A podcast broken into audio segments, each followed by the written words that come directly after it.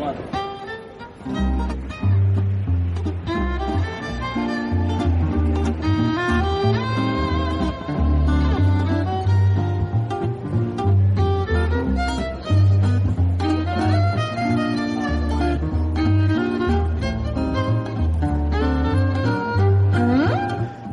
compañeros, una semana más en el programa Radio Cocampus que la Asociación de Educación Ambiental El Árbol de las Piruletas realiza aquí en Radio UAL para todos vosotros.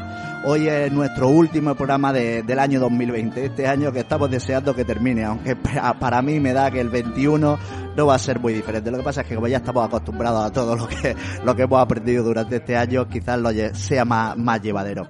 Para este último programa habíamos pensado en un tema que, que creemos que va a dar mucho que hablar porque se está, se está solicitando desde varios grupos eh, conservacionistas de Murcia que se declare el Mar Menor con personalidad jurídica.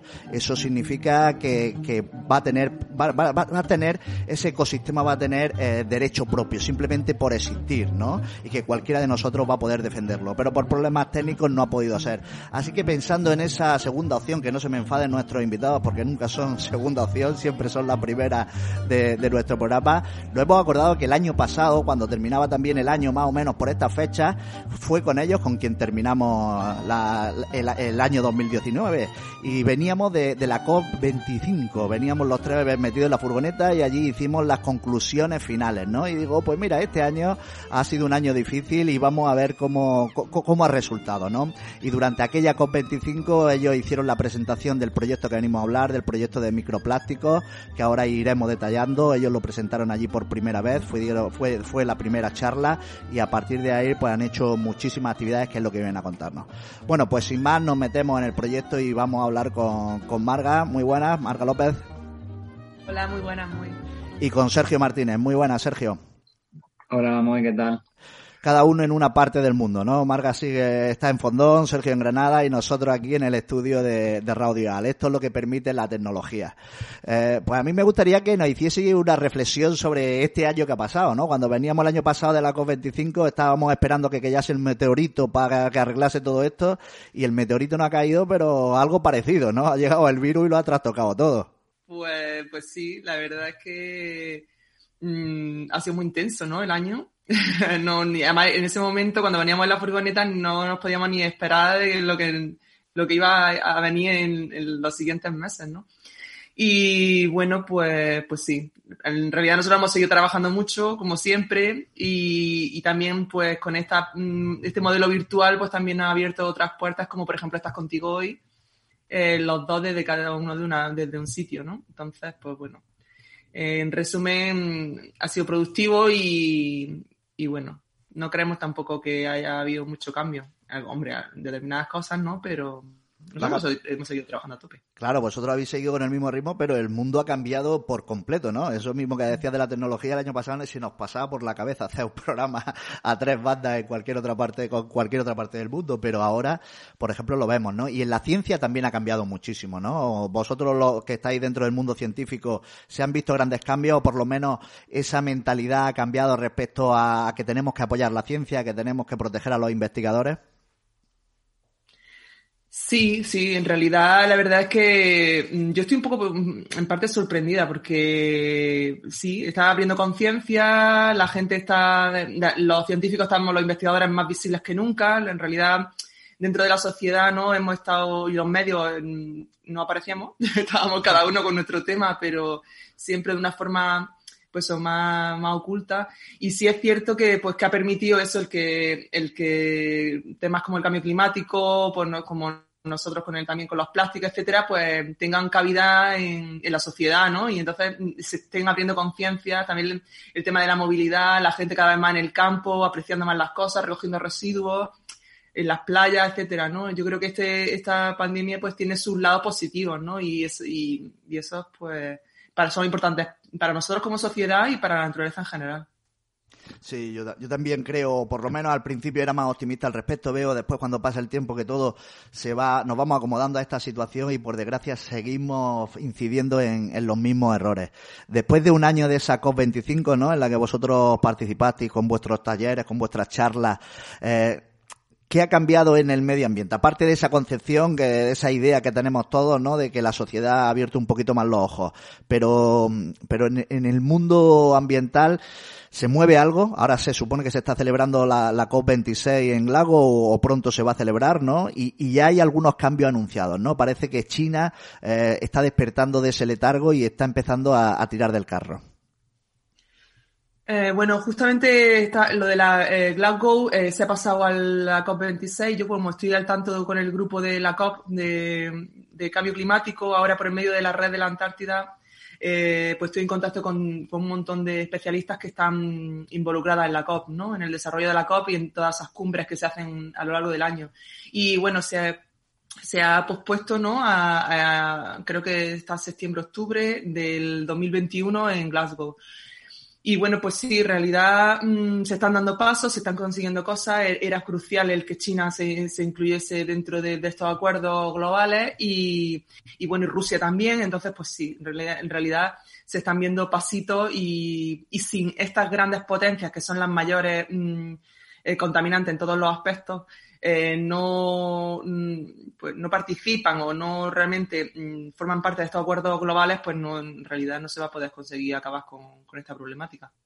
Sí, porque siempre, cada vez que hablamos de estos problemas internacionales, eh, buscamos la implicación de los Estados Unidos, que es fundamental, ¿no? Que, es importantísima, pero, pero la cantidad de, gente que hay en China, ¿no? El motor de la economía ahora mundial que es China, eh, cuando ella se implique va a arrastrar a, a, otros muchos que pueden estar recelosos y que ellos los van a obligar prácticamente a entrar en esta, en esta dinámica. Sí, claro, China es crucial hoy en día porque ya, ya es el motor económico y también ya es uno de los mayores contaminantes junto con, pues, con otros países como Estados Unidos, Rusia, etcétera, ¿no? India, todos esos países emergentes que han entrado con mucha fuerza en el mundo desarrollado, pero con la misma fuerza también en contaminación. Entonces, claro, es, es básico, ¿no? China sobre todo porque, porque es eh, el líder mundial a nivel también comercial, ¿no? Él mueve todo, todo el comercio principalmente mundial y, bueno, tanto en contaminación global como, en, por ejemplo, en nuestro caso, en residuos, en residuos de mm, desechos plásticos, etcétera, pues también son los mayores mm, productores. Entonces, pues sí, necesitamos que China mm, entre en estos acuerdos y que realmente ponga medidas drásticas. Ya lo está haciendo, ¿eh? Tiene muchas iniciativas como ese cordón. Claro, obviamente son todas las que le benefician, pero bueno, al menos lo, lo está minimizando porque no se puede respirar en sus ciudades y porque tiene un desierto de, del Gobi de Mongolia que se lo está comiendo, ¿no? En, en, toda la zona periférica. Entonces, pues están plantando una barrera también de árboles, es decir, que están contribuyendo, no como nos gustaría el resto también, pero bueno, poco a poco. Bueno, está claro que ellos le han visto, pues eso, la oreja al lobo como se la hemos visto a todos, ¿no? Pero hay un ejemplo claro que tenemos aquí en la agricultura, es que ellos han cerrado, y, hoy también salía en prensa, ¿no? Que ya no van a recibir ni un residuo más del resto del mundo, ¿no? Que parece que era nuestro basurero porque ellos lo, lo incineraban allí, lo hacían desaparecer y a nosotros nos los quitaban de encima, ¿no? En el momento que ellos han cerrado la frontera para nuestras basuras, ahora todos nos echamos la mano a la cabeza y no sabemos lo que hacer con nuestros residuos. Sí, claro. Es que es muy cómodo para los países del primer mundo enviar todos nuestros containers, no reciclar nada y todos nuestros containers para África y para Asia. Es que eso es genial, es redondo. para las empresas, sobre todo para las empresas españolas que se, que se dedicaban al reciclaje, ¿no? Como Ecoembe, etcétera. Pero claro, ya obviamente China ha dicho, señores, mm, ya está bien, ¿no? Que cada uno. y, muy bien hecho, porque en realidad al final esto tiene que empujar a a que cada uno de los gobiernos, como está haciendo Alemania, como está haciendo muchos otros nórdicos, pongan medidas drásticas y realmente eficientes de gestión de residuos. Ahora aquí en la provincia de Almería se está hablando de que para el año que viene, ¿no? las productoras de plástico van a, van a instalar un sistema de gestión de plásticos, ¿no? Si no llega a ser porque China cierra las fronteras, pues seguiríamos mandando basura y no nos plantearíamos estas cosas. Claro que sí es positivo y que cada uno, pues, pues busque la manera de reducir esos residuos y sobre todo de, reciclar los que, los que tenga que, generar. Marga, te tienes que ir, lo sabemos que estás muy ocupada, pero a mí me gustaría también que nos comentase en estos momentos tú deberías estar en la Antártida, ¿no? Y, por temas del COVID, el viaje se ha tenido que posponer. Estás en Fondón, que hace frío, no tanto como en la Antártida, pero, pero bueno, ¿cómo va el proyecto? ¿Sigue adelante? ¿Se ha aplazado? ¿Se ha cancelado? Pues sí, me faltan los pingüinos aquí, ¿no? no es para tanto, pero bueno, sí, se ha, se ha aplazado, obviamente no, no tenía ningún sentido que nos metiésemos 100, 100, 100 mujeres de todo el mundo en un barco. Es que era algo que inviable, ¿no? Entonces, bueno, se ha pospuesto para esta misma fecha, en noviembre del año que viene. Hemos hecho un virtual voyage todas, pues para intentar darnos visibilidad, ¿no? Y nuestro sponsor, etcétera, ¿no? Un poco de, recordar de que no estamos allí, pero que, que tenemos que seguir trabajando para poder estarlo. Entonces, pues bueno, seguimos también a tope con la red mundial de mujeres científicas en cambio climático y haciendo un montón de actividades, un montón de notas de prensa, de artículos en revistas de alto impacto, comments, un montón de cosas, ¿no? Hacemos un montón de actividades, ahora estamos haciendo también un libro sobre plástico muy chulo y, y realmente pues infantil, perdón, un libro infantil, te lo decía porque como tú, yo sé que tú estás metido con muchos libros, pues una de las iniciativas también ha sido, pues intentas concienciar un poco dentro de, de nuestra mano, ¿no? De, de, de, cada uno de nosotros y bueno, pues en noviembre estaremos, estaremos por allí y bueno, ya os contaremos a lo largo de este año que seguro que salen un montón de iniciativas chulas con este grupo de mujeres activas. Es decir, que se ha aplazado hasta noviembre del 2021. Sí. Y ahí se supone que os juntabais con la siguiente promoción, ¿no? O esa siguiente promoción ya no se, se adelanta, ¿no? No sé cómo va. Claro, pues sí, la, siguiente promoción ha salido también, y, pero claro, tampoco puede, tampoco, obviamente, hasta ellos les, les, toca al final del 21, entonces lo que se ha planteado ha sido que sean dos barcos, no podemos subir, no podemos montarnos 200 todas al mismo tiempo en el mismo barco, ¿no? Entonces, le, una de las ideas es que a lo mejor pues, un grupo, un, nosotras que somos la, primera corte, vaya en, en noviembre y la, así como es todo el verano austral, pues que pilla desde noviembre hasta febrero marzo, pues entonces en enero febrero vaya al segundo grupo. Pero bueno, todo esto, todo esto está en el aire, porque claro. ya sabemos cómo está la situación, entonces no sabemos para noviembre del año que viene cómo, cómo va a seguir esto. Pero vamos, eso hacéis una prueba antes de subir al barco y después ya si os contagiáis, como está, vaya a estar un mes por ahí dando vueltas, ¿qué más da? Y allí no hay, claro, allí sí, no hay claro, mucha población que vayáis a visitar, ¿no? No, hacemos allí unas cuantas momias al lado de los pingüinos. Las diferentes cepas del mundo del virus metidas todo en un barco. Sería un experimento muy interesante. Sí, sería chulísimo para ver las vari la variantes genéticas. A ver qué, qué parte cada... del mundo aguanta más o aguanta menos estos virus. Bueno, ya, ya fuera de broma. Ya, ¿qué otros proyectos tienes en marcha? Porque el de los plásticos en el que estáis trabajando, ¿no? En el que le estáis dedicando el esfuerzo este, este año y, y el siguiente, nos lo va a explicar Sergio, ¿no? Pero ¿qué, qué otros proyectos en marcha? Que no son pocos, ¿no? No quiero decir que, que falte alguno.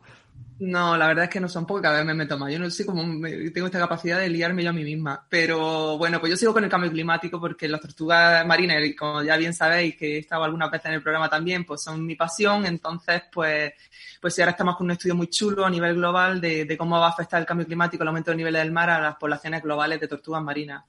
Están saliendo cosas muy catastróficas que ya os contaremos porque estamos a punto de enviar el artículo entonces, bueno, pues con, sí, ya tenemos los resultados preliminares, dicen que muchas de las especies, hemos estudiado cinco especies en siete poblaciones del mundo y la cosa pinta regular para ellas. Entonces, pues, pues sí, sigo con cosas de cambio climático y sigo cosas de con vertebrados marinos y, y bueno, sigo haciendo lo que me encanta y disfruto mucho, que es la investigación. Tú que tienes suerte, ¿no? Quiero decir, hay otros muchos investigadores que, que no tienen esa fortuna, pero además de suerte supongo que, que, el trabajo que hay detrás pues tendrá, tendrá mucho que ver. Respecto a las tortugas, eh, siempre hemos, hemos dicho, ¿no? Que ellas están adaptando, están buscando nuevos territorios, ¿no? Supongo que, que este cambio en el que estamos sufriendo ahora habrá pérdida de, de individuos y quizá alguna especie se vea también afectada, pero a, a mí en realidad las tortugas y tú que eres la profesional no me llegan a preocupar, ¿no? Bueno, eso, eso pensábamos, pensamos todo en general cuando, cuando vemos que, bueno, que nidifican, que se mueven y tal y cual, pero estos cambios que estamos viendo son mucho más rápidos para los que una, una especie puede realmente ampliar su, su, su rango de dispersión. Entonces, no lo, no lo tenemos todas con nosotros. Si las playas eh, prístinas, ecuatoriales, que son las, las, prop, las propias para que ellas, ellas aniven, nidifiquen, eh, cada vez están más erosionadas, cada vez se, se desvanecen, ¿no? Pues eh, van a tener tiempo esas poblaciones para realmente mm, alcanzar o colonizar nuevos, espacios. Muchas de las especies no, hay especies que realmente estamos viendo que ante situaciones de erosión, etcétera, están anidando en zonas en zonas de, de, agua, vamos, inundadas, ¿no? Entonces, en porcentaje en uno de los estudios que hice hace unos años, nos salía que, por ejemplo, para la laúd, que es muy pesada, que, que nidifica en zonas muy bajas, pues casi todo, un 20% de los nidos se, se perdían y, y no, no les daba tiempo a anidar en sitios más a salvo, ¿no? Entonces, bueno, es relativo. Puede haber, se puede miemar bastante la, la, las poblaciones a nivel mundial. Y el problema es que la mayoría de ellas están en peligro, en peligro de extinción. Una desde vulnerable y otra en peligro crítico. Entonces, claro, para una, para una de las, de una especie que, que esté en peligro crítico ya y sus poblaciones sean de pocos miles, pues estos cambios tan drásticos y tan rápidos que están ocasionando, um, ocurriendo ya, pues pueden ser definitivas. Ese es el problema, ¿no? Que parten de una situación un poquito ya delicada, ¿no? Como partimos todos y el resto de las especies, estamos en un momento crítico y que podemos complicarlo muchísimo más. Antes de liberarte, eh, mm, una pequeña evaluación de esas tortugas que han aparecido aquí este verano, ¿no? Que, han llegado incluso al mar de Alborán, algo impensable, ¿no? Y que tiene que ver con esto de lo que estábamos hablando, ¿no? Cómo están buscando esos nuevos lugares para, para anidar. Son individuos, muy poquitos individuos, ¿no? Pero se espera que en los próximos años ese cambio de tendencia pues lo vayamos viendo en nuestras playas. Sí, bueno, ya, ya lo estábamos, lo que hemos comentado antes, ¿no? El tema de la dispersión, las la especies por sí mismas, algunas se van dispersando, ¿no? Y también, pues, el tener la temperatura del océano, del mar Mediterráneo, en este caso, cada vez más caliente, pues hace que, que, que existan más dispersiones. Pero bueno, este, estas dispersiones en realidad son muy pequeñas, son muy pocas a lo largo de la costa, entonces no, realmente ahora mismo, y no sabemos en un futuro, no son significativas como para que realmente se pueda asentar una población establecida, ¿no? Mm, creo que nosotros no lo vamos a ver, esa es mi humilde opinión. pero, pero bueno, en un futuro, pues, pues sí, este, estas dispersiones se dan, ¿no? Y puede que, al final terminen colonizando zonas como las del Mediterráneo, Alborán y tal, pero todavía queda mucho para eso y lo mismo en el camino entre, hay un estudio que acaba de salir hace poco y, una evaluación a nivel del Mediterráneo de tortugas marinas, de cómo el, número de miles de tortugas marinas que son castadas por, por bycatch, por los barcos y muertas, y muertas por golpe, etcétera, anualmente en el Mediterráneo y es brutal los resultados de ese estudio. Me lo, me lo, mandaron justamente hace pues tres o cuatro días. Todavía no lo, no lo he analizado en profundidad, pero salían miles de tortugas que, que son que son capturadas. Estos han sido sobre todo datos recogidos del IEO, del Instituto de, Oceanografía, de los barcos pesqueros que llevan observadores biólogos, observadores a, bordo, y, se están cogiendo muchísimas. Es nosotros el porcentaje pequeñito que nos llega muerta a la costa eh, representan miles de tortugas que, que, están llegando a otras costas, las de África, a cualquier país del Mediterráneo, y que están muriendo cada verano mm, por las redes de pesca y por muchos otros golpes con el gran tráfico marítimo que tenemos en el Mediterráneo. Si lo raro es que sobreviva alguna todavía, ¿no? Después de todas las barbaridades que, hacemos, ¿no? Y, otro de los grandes problemas que tienen las tortugas son, y ya lo relacionamos con el proyecto, eh, el tema de las basuras, ¿no? El tema de los plásticos, que vosotros una parte del proyecto es analizar los, los estómagos, que ahora comentaremos con Sergio, pero también es una de esas partes importantes del proyecto. Sí, claro. Es que en realidad toda la, fauna marina se está viendo amenazada por muchísimos, muchísimas problemáticas, ¿no? Entonces, claro, yo, por ejemplo, los años anteriores que he estado estudiando también esa, esa amenaza antropogénica en, en, las tortugas marinas y estudié como la contaminación lumínica, la erosión marina, etcétera, pues otra más de todas esas amenazas, pues es el plástico, ¿no? Y entonces, pues en eso estamos ahora, ¿no? En evaluarlo no solamente en este grupo de especies, porque hemos pensado que es interesante que esto, esta problemática es tan... Eh, tan importante y tan a nivel global que realmente está afectando a todo el medio marino. Entonces, pues ahora explicar a Sergio, pero la idea es pues también intentar vislumbrar un poco ¿no? qué está pasando en, en nuestro océano, en nuestro mar Mediterráneo y en sus pobladores. El plástico es uno de esos problemas que, que, lo tenemos encima y que es fácil de solucionar, ¿no? Pero parece ser que nuestros gobiernos no, no quieren. Se anunciaba bombo y platillo que en este 2021 se iban a, prohibir los plásticos de un solo uso, pero después te pones a leer la, la normativa y dan un margen de cuatro o cinco años para adaptarse a las empresas. Es decir, que las cosas hay que, hay que coger el toro por los cuernos y cortar por lo sano. Y el plástico es uno de ellos. Eh, por lo menos en determinados eh, objetos, productos y envases que fabricamos debería estar totalmente prohibido no sé por qué no lo, bueno, sí lo sabemos por qué no lo hacen, ¿no? Intereses económicos, pero es algo que entre comillas podría solucionarse. Pues sí, tenemos que poner todo de nuestra parte y lo primero las empresas eh, que son las que están encargadas de la gestión de residuos que hasta el día de hoy pues no lo hacen de forma eficiente. Pues Marga, muchísimas gracias. Te liberamos allí en Fondón, que sigas plantando árboles, que sigas pasando frío y ya en otro momento, pues cuando podamos estar aquí en el estudio todos, pues ya, ya os invitaremos a que nos contéis esas conclusiones de este proyecto del que vamos a hablar. Muchas gracias, Moy, como siempre, por contar con nosotros. Un beso. Hasta luego. Sergio, pues continuamos contigo. Muy bien.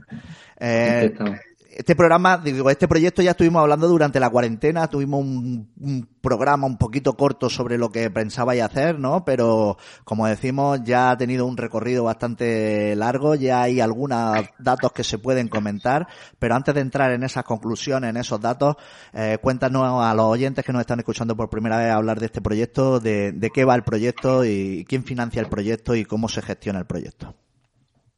Bueno, el proyecto se llama, el acrónimo es Plastimarme, de plásticos del mar Mediterráneo, ¿no? Y el título es Caracterización de macro y microplásticos de la red trófica marina del mar Mediterráneo.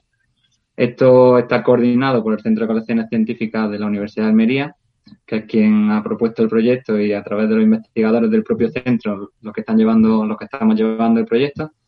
Y, y es, con el apoyo ¿no? financiado de, la Fundación Biodiversidad que pertenece al Ministerio de Transición Ecológica y Reto Demográfico. Entonces, eh, este proyecto, bueno, pues nació con eso, con una idea de, ver un, hueco de información, ¿no? Un gap de información que, por, lo menos de la Universidad de Almería, no se estaba haciendo. Y bueno, en muchas otras de, de las universidades andaluzas tampoco, ¿no? Hay muy pocos grupos de investigación que esté llevando estos, estos estudios bueno, hay grupos, pero relativamente pocos, ¿no? Y al final es una problemática que ahora mismo está en boga de todos, que, que, nosotros creemos que es bastante importante y que afecta a muchas especies y es por ello pues que, nos decidimos por esta temática y que nos lo concedieron también con la verdad que con bastante puntuación por el ministerio porque pues, pues porque hay pocos proyectos que estén dedicados a esta temática.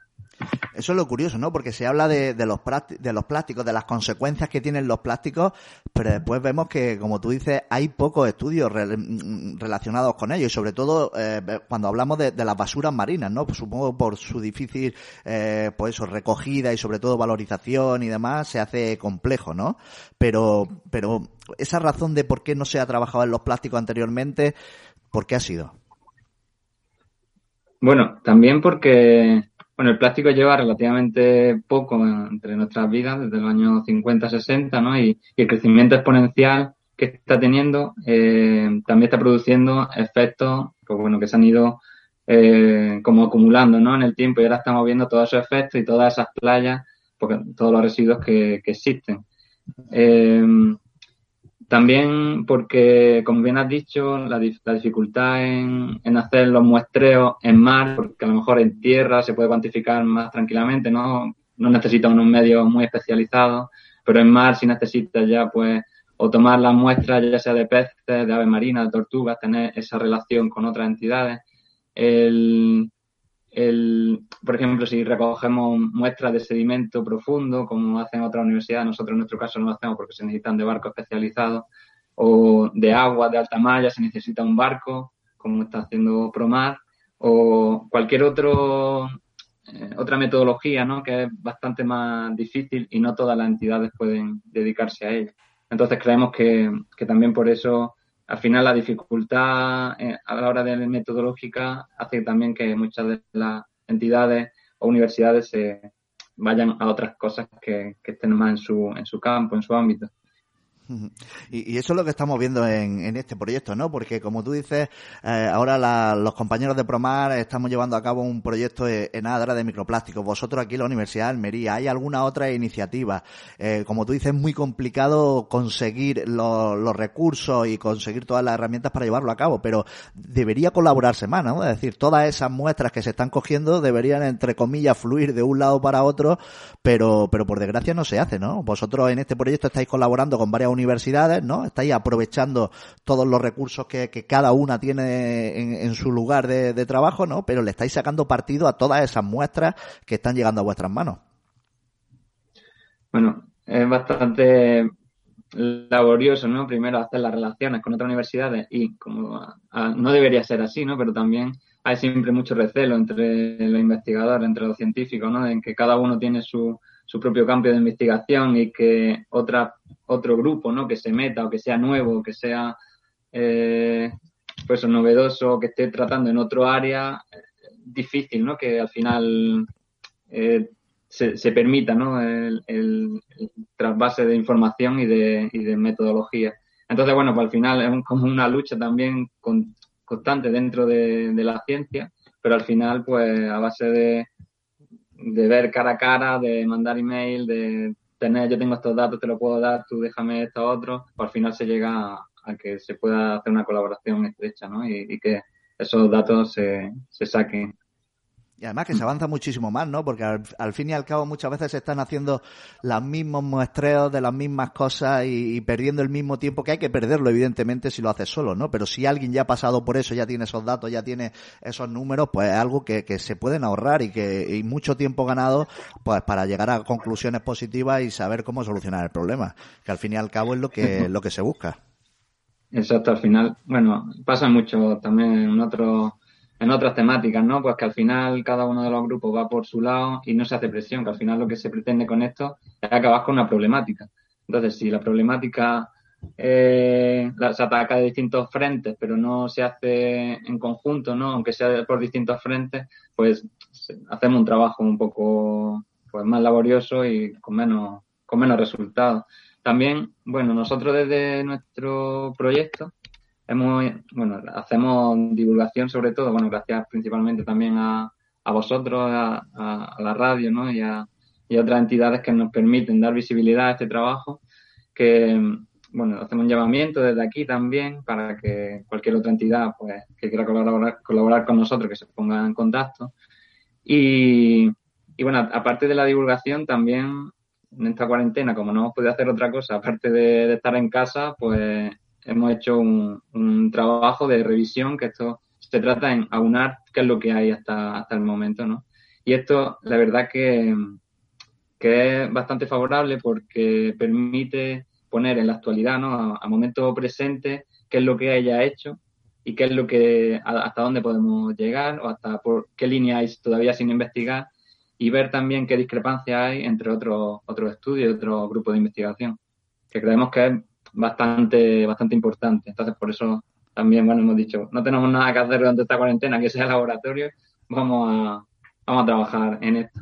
Y, ese artículo ha sido publicado en una de las revistas más, más conocidas, ¿no? Internacionalmente cuando estamos hablando de ciencia, ¿no es así? ¿O está pendiente de ser publicado?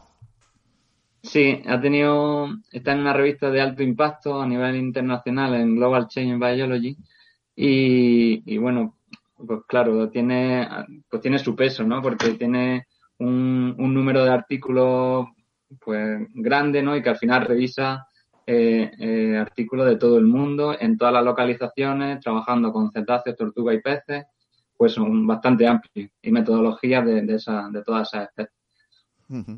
Porque vosotros, y, ya hablando un poquito de, la actividad y cuál es el objetivo del proyecto, ¿no? Vosotros estáis analizando sobre todo los estómagos de los animales que llegan muertos a, las costas, ¿no? Y supongo que también estáis completando esos datos con otro tipo de, muestras en la arena de las playas y, demás.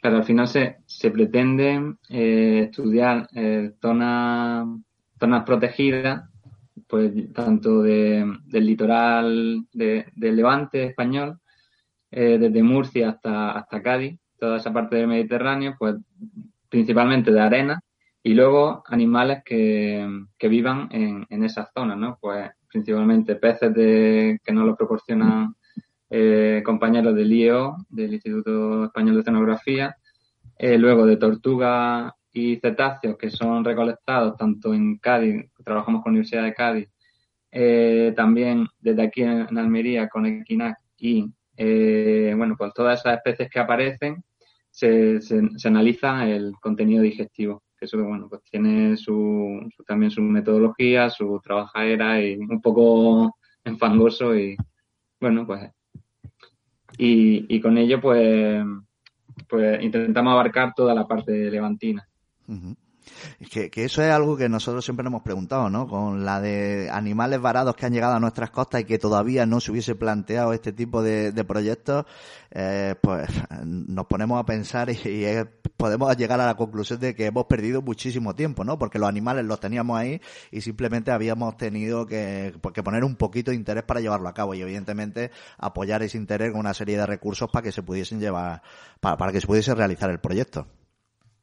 Exacto, se ha, se ha descartado muchísimos datos que, que, al final, por lo que hemos dicho antes, no, no hay grupos ¿no? de, investigación que, que, han estado dedicados a esto, o no se sabía, o no se ha pretendido no saber más de, estos animales. Y al final, como tú dices, llegan cientos de animales ¿no? a las costas y, y un, una información muy, muy valiosa para poder trabajar en lo que está, lo que ha pasado, lo que está pasando y lo que pasará, ¿no? Entonces creemos que, que es esencial. Y a partir de aquí queremos trabajar con una serie de proyectos que vayan encaminados a toda, a toda esta temática, ya que hemos abierto la vida en este sentido. Eso es, eso es importante, ¿no? Que abrir el camino, ¿no? Seguro que mucha gente ahora empezará a sumarse a ese camino, pero eso, eso es bueno, ¿no? Porque aumentan la, las posibilidades, los recursos y, y, y, las conclusiones a las que se puede llegar pueden ser más, más eficaces, ¿no? Pero, pero también a la vez puede, puede hacerse pues, demasiado competitivo y que esa competición no sea vista desde el punto de vista colaborativo, sino que sea una competición exclu eh, excluyente, ¿no? Y, y, eso es lo que no, no debería pasar.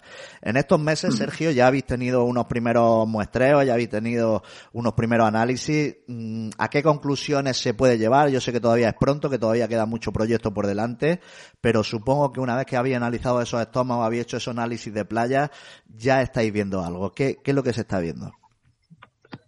Bueno, en, tanto en cetáceos como en tortugas, todos los, tampoco hemos tenido muchísimas muestras, ¿no? Pero en, a lo mejor hemos tenido una decena de, de individuos pero sí que hemos encontrado, eh, los cetáceos en principio no, contenían nada, pero las tortugas, que principalmente el tortuga boba, ¿no? que es un, la tortuga que, que, se alimenta un poco de todo, pues sí que una, una de ellas, de, la, de las tres que analizamos, sí que tenía, es bastante impactante, ¿no? Cuando tú abres el digestivo y te encuentras una maraña de plásticos que no sabes muy bien y cuando te pones a limpiarlo, te encuentras que si un resto de caramelo, un tubo de PVC, un hilo de pesca, un, todo eso, una maraña, ¿no? Que al final dices, seguramente el animal ha muerto por esta ola que de aquí no puede pasar el alimento, se, no se ha podido digerir y, y, y la cosa la muerte.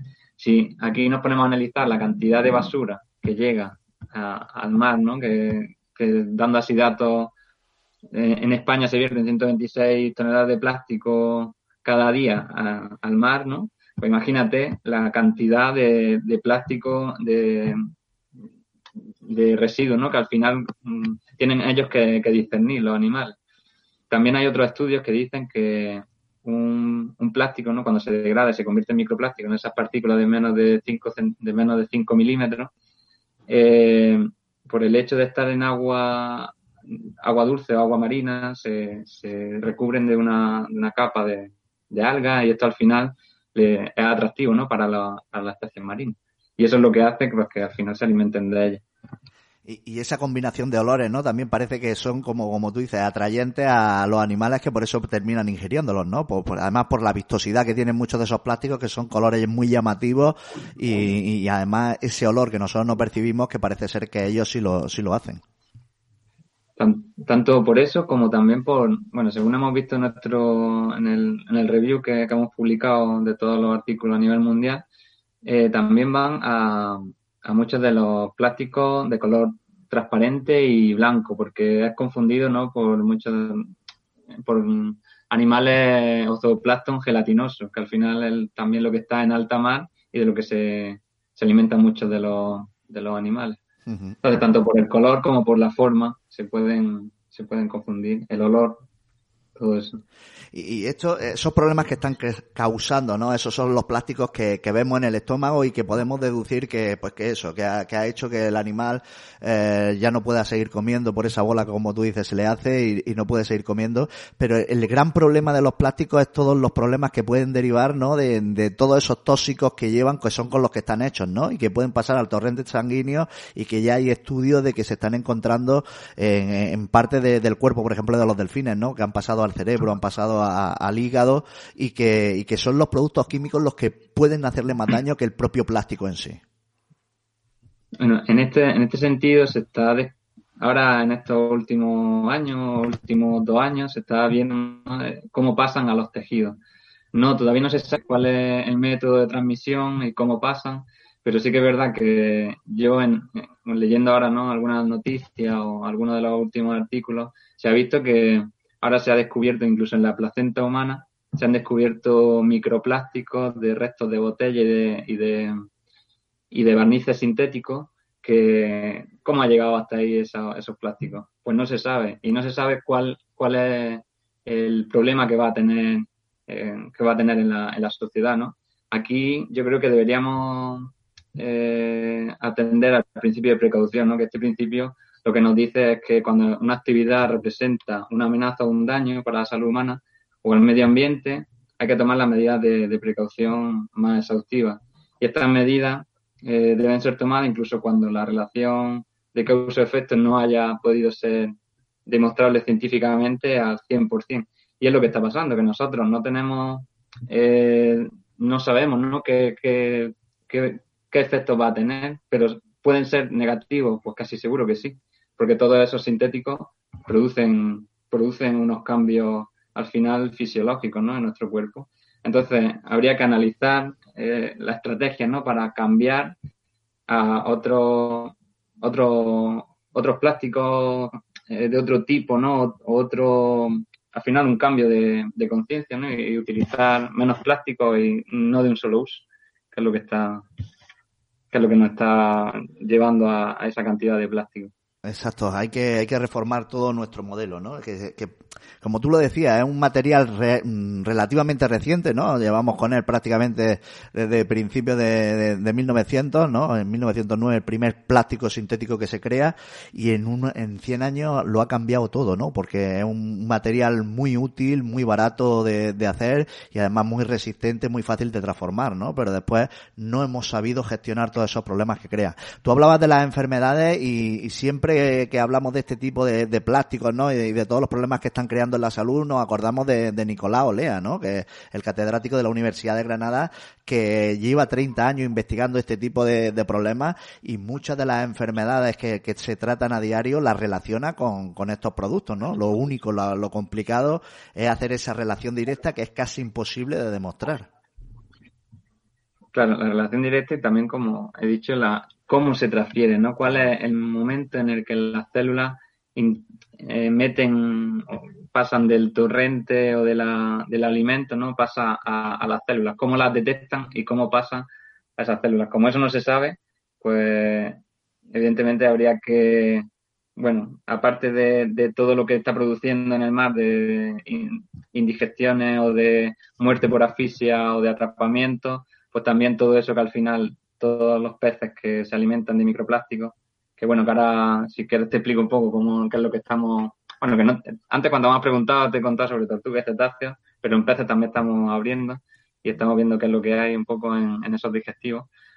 Eh, al final, pues puede pasar a nuestro, a nuestro lo mismo, a nuestras células y, producir un, efecto. Y habría que, como bien dice Nicolás, Nicolás Olea, que, que, sabe, que ha estudiado tanto toda esta materia, pues mm, reducir ¿no? y, y, evitar en nuestra vida diaria el, plástico que, que nos puede producir enfermedades.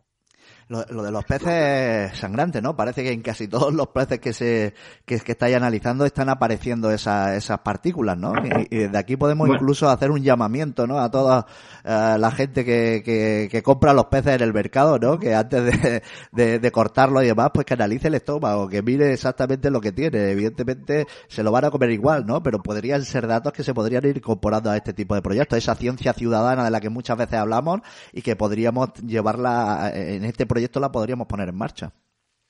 Sí, lo que pasa es que no es tan, no, es tan bonito, ¿no? Como parece el, abrir un digestivo, mancharte de que al final huelen, los pescados huelen, pues todo lo, todo lo que viene del mar, ¿no? Y, ponerte a, a, ver eso, ya te digo yo que no es muy... Y luego también nosotros nos estamos dando cuenta que el hecho de... Nosotros lo hacemos en una atmósfera que está controlada, que al final, porque en el ambiente está, si nos fijamos, miramos hacia el sol, ¿no? De una ventana vemos cómo está cargado de microplásticos, de fibras que están volando. Al final no, todo lo, lo ingerimos, tanto por, bueno, por la respiración como cuando cae en el, en el alimento que nos estamos comiendo, con el agua y con el sorprendente dato este tan famoso, ¿no? De que nos comemos una tarjeta de crédito de plástico a, la semana. Pero el caso es que si nosotros en ese ambiente cerrado eh, y bastante estanco en el sentido de, de masas de aire, incluso tenemos controles, ¿no? Para ver si la cantidad que estamos encontrando viene del exterior o está dentro del propio pez. Pues bueno, te das cuenta que que mucha de la contaminación que estamos encontrando en los peces también viene del propio ambiente donde estamos abriendo los peces, incluso ya te digo, en zonas que, estamos como aislados. Entonces eso también hay que tenerlo en cuenta y es lo que queremos ver. Los demás estudios que se han hecho a nivel mundial se está teniendo en cuenta esos controles, que es muy importante ¿no? para la ciencia, para no dar datos erróneos. Eh, muchas veces es lo que dicen, ¿no? No nos gusta verlo, ¿no? Seguro que, que cualquiera que abra el estómago de un pez vea eso ya dejaría de comer peces, ¿no? Pero muchas veces el ser humano, y yo creo que ahí está nuestro error, es que nos negamos a ver la realidad, porque este tema de los plásticos y de los microplásticos, a pesar de que, como decíamos al principio, hay pocos estudios que, que lleguen a conclusiones certeras, ya hay muchos datos de los que se hablan y muchas cosas que están demostradas, ¿no? Y, y seguimos ignorándolas y seguimos creándonos problemas para nuestra salud y problemas al medio ambiente. Exacto, yo, yo antes cuando hablabais de, de la COP25, ¿no? De que hemos cambiado y que no, y que si había un cambio de conciencia, es verdad que había un cambio de conciencia, que la gente pues se ha ido más a lo natural, al campo, a, disfrutar, ¿no? De al final de, de, lo que nos aporta la naturaleza, pero también creo que al final se ha radicalizado, porque creo que también el hecho de la gente que se ha vuelto eh, muy extremista con el tema de, de, plástico de un solo uso, ¿no? Todo envasado para que no tenga contaminantes, para que no tenga contaminación, para que no tenga el virus. Todo eso al final ha, llevado a, un, como digo, una radicalización, creo, de la gente que que cree que por estar envasado va a estar menos contaminado, cuando realmente si lo lavas, coges una fruta, lo lavas, es lo mismo que si coges una bolsa y te llevas la mano, te la llevas a tu casa y contaminas tu, tu donde, donde estás cocinando, ¿no? Entonces, bueno, creo que el problema lo tenemos y, que falta un cambio de conciencia grande todavía para, para poder llegar a una solución global.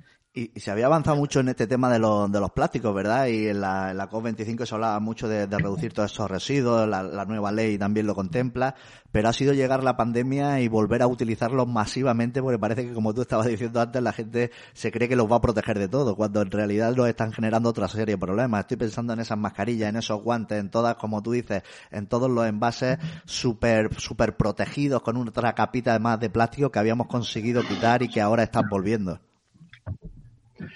Para mí eso es el, no sé, es como una patada, ¿sabes? En el estómago porque ves que estaba avanzando, que la gente se estaba concienciando, que incluso, bueno, pues eso, las empresas han visto aquí, ¿no? Una oportunidad para decir, oye, veis lo importante que es al final el plástico, veis todas esas empresas que dependen de ello y que no quieren cambiar y que están haciendo presión para que no se, no se elimine el plástico, eh, han dicho, oye, que sí, que, que esto sí sirve y la gente lo ha, lo ha apoyado porque al final lo que nos venden, lo que quieren vendernos, al final lo, lo van a hacer. Bueno, esa seguridad primaria, ¿no? La, que vemos, pero después los problemas que genera a largo plazo son los que no vemos y los que estamos ignorando, ¿no? Y, como tú dices, ya después de 50 años estamos viendo esas primeras consecuencias y, nos las estamos, como decimos, comiendo, respirando y, la tenemos en nuestra vida. Eh, otro de los objetivos principales de este proyecto, ¿no? Aparte de tomar todos esos datos, de analizar todas esas muestras, ¿no? Es que después estos resultados lleguen a las manos adecuadas, ¿no? Porque vosotros lo que queréis es que lleguen a esos responsables que toman las decisiones para, para reducir este tipo de plástico y, buscar soluciones realmente efectivas. Hombre, creo que eh, o sea, la ciencia no está al servicio de, la ciudadanía. Al final se investiga para que tenga un, una solución a una respuesta ¿no? que, que se demanda o que se quiere saber. Muchas veces, que, por lo que yo algunas veces como he dejado de lado no la ciencia es por eso, porque se producen muchos artículos, se meten en un cajón, se olvidan y ya está, sin tener una repercusión social. Cuando al final eh, por ejemplo, este tipo de, bueno, Fundación Biodiversidad apoya este tipo también de, proyectos porque eh, tienen que tener una repercusión social, tienen que tener una divulgación, tienen que tener eh, unos resultados para que llegue finalmente al ministerio y, poder, junto con otra serie de proyectos, complementarse y, hacer un, peso que, se puedan tomar unas decisiones con, pues, con unos resultados sobre, sobre la mesa, que, que, es lo que se que es lo que se espera ¿no? de, la ciencia. Entonces, pues nosotros evidentemente creemos, creemos que, que todos estos datos al final vamos a hacer presión para que, lleguen tanto a los gestores, a empresas de economía circular y nosotros tenemos dentro de nuestros objetivos también pues que lleguen a los ayuntamientos, eh, los cuadernillos ¿no? de divulgación, que por lo menos puedan, puedan darse esa difusión para que los ciudadanos puedan ver cómo nos está afectando y cómo pueden ellos reaccionar ante, ante esta problemática. Porque también nosotros como consumidores tenemos una responsabilidad. Exacto. En estos minutos que nos quedan ya para terminar, a, mí me gustaría que entrásemos en eso. ¿Qué, ¿Qué, se puede hacer? ¿no? Sabemos que es un problema donde cada uno tiene que tomar la, la, la, las soluciones que tenga a su alcance. ¿no? Sabemos que las empresas tienen que empezar a utilizar otro tipo de materiales, los gobiernos tienen que legislar, los ayuntamientos tienen que vigilar y, y, hacer que se cumplan las leyes, pero los ciudadanos, ¿qué podemos hacer? Porque muchos de estos microplásticos eh, vienen directamente de nuestras casas, ¿no? Claro, el 80% de, del plástico que está en el mar llega de, tierra, llega por medio de ríos, por el aire, bueno, en Almería lo sabemos, que al final llega por, cuando se levanta el viento, cuando hay la riada, llegan toneladas de, de, plástico al mar. Entonces nosotros como ciudadanos pues tenemos una responsabilidad igualmente, podemos hacer presión a nivel, a nivel grupal.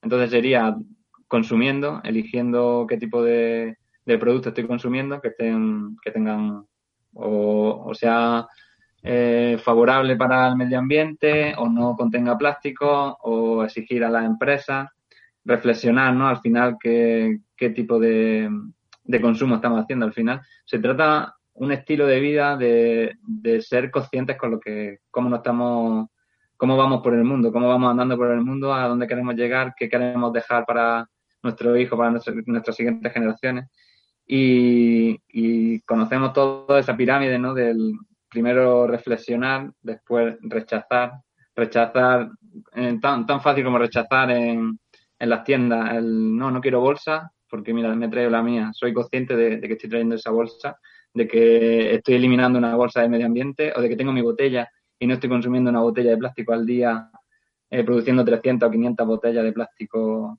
que, que al final acaban a saber dónde. Luego también reducir, ¿no? Todo, pues, junto con rechazar, al final reducir es otra, otra pauta, reparar cualquier elemento que, que pueda ser reparable y que, y que no sea otro desecho que acabe en la basura, eh, reutilizar y finalmente reciclar, que como bien ha dicho Marga, la empresa al final se, y como también creo que has dicho tú, al final las empresas se, se basan en, que están ligadas ¿no? a intereses económicos y, no llegan, no hacen su trabajo como deberían y, reciclar, no se recicla todo lo que llega a, las empresas de, reciclaje. Entonces, pues bueno, tenemos una amplia gama que nosotros como ciudadanos podemos podemos hacer para evitar este problema.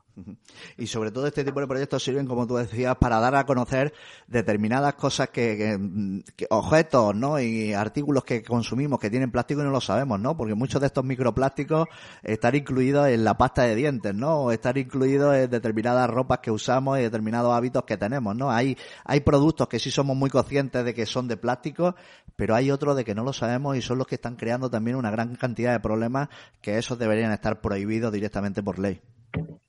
Pero están los, como dicen los microplásticos eh, secundarios, que son de la degradación de los macroplásticos, como de una botella que llega al mar y se degrada por acción de la ola o del viento o del sol, ¿no? Luego están los microplásticos primarios, que esos son los que están incluidos en, crema, en, productos de, cosmética en general. Muchos de ellos tienen microesferas, micropartículas que al final, bueno, pues son le dan un valor añadido a las empresas cuando realmente tampoco son ni necesarias y luego también hay una parte que es la de, se produce mucho microplástico de, del rodaje de los propios neumáticos, que al final sabes que eso se degrada y eso mm. acaba en el ambiente, produce cientos y cientos de, y miles de, ¿no? de, kilos de, microplástico. Y también otro hecho es el tema de las lavadoras en nuestros hogares. ¿no?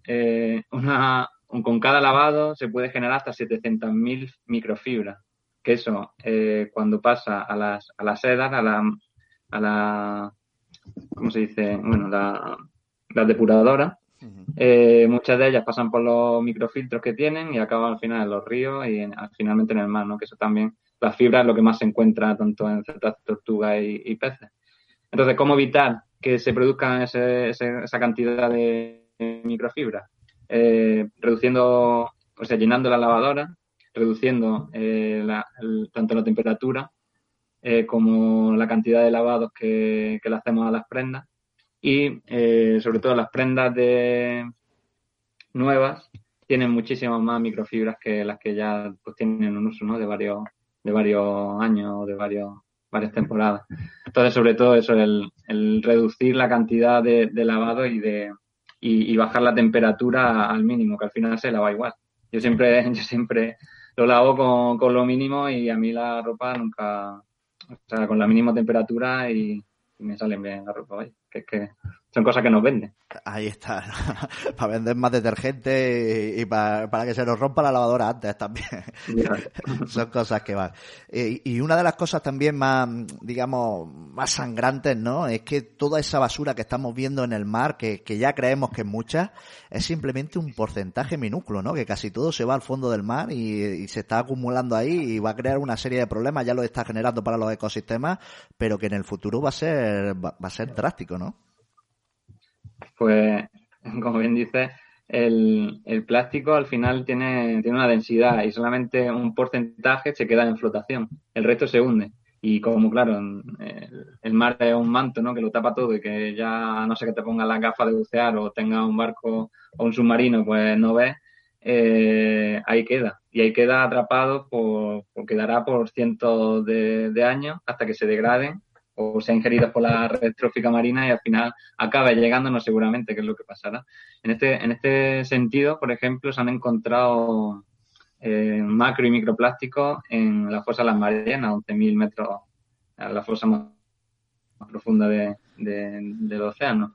Y tanto, tanto ahí se encuentra como en el Everest, ¿no? O sea, al final, en, los microplásticos y los macroplásticos, los plásticos en general se encuentran en todas las, en todos los ambientes, eh, ya sea a, sitios donde no se pueda llegar. Hace, hace poco también leí una noticia que un equipo de, españoles, ¿no? un equipo de científicos españoles, habían encontrado microplásticos en, en un área protegida de, la Antártida. O sea, un sitio donde no se puede llegar, donde está restringido cómo llegan los, los microplásticos. Pues al final está todo conectado. Al final, tanto atmósfera como hidrosfera, está todo conectado. Y, y lo que echemos aquí pueda acabar en la otra parte del mundo. Claro. Que es lo que está sí, sí, es que el problema es que lo sabemos y lo, más, y lo más preocupante de esto es que solo llevamos 100 años con fabricando plástico, ¿no? Si en 100 años hemos conseguido todos estos datos tan negativos, lo que, lo que podemos conseguir en algunos más pues va a ser contraproducente.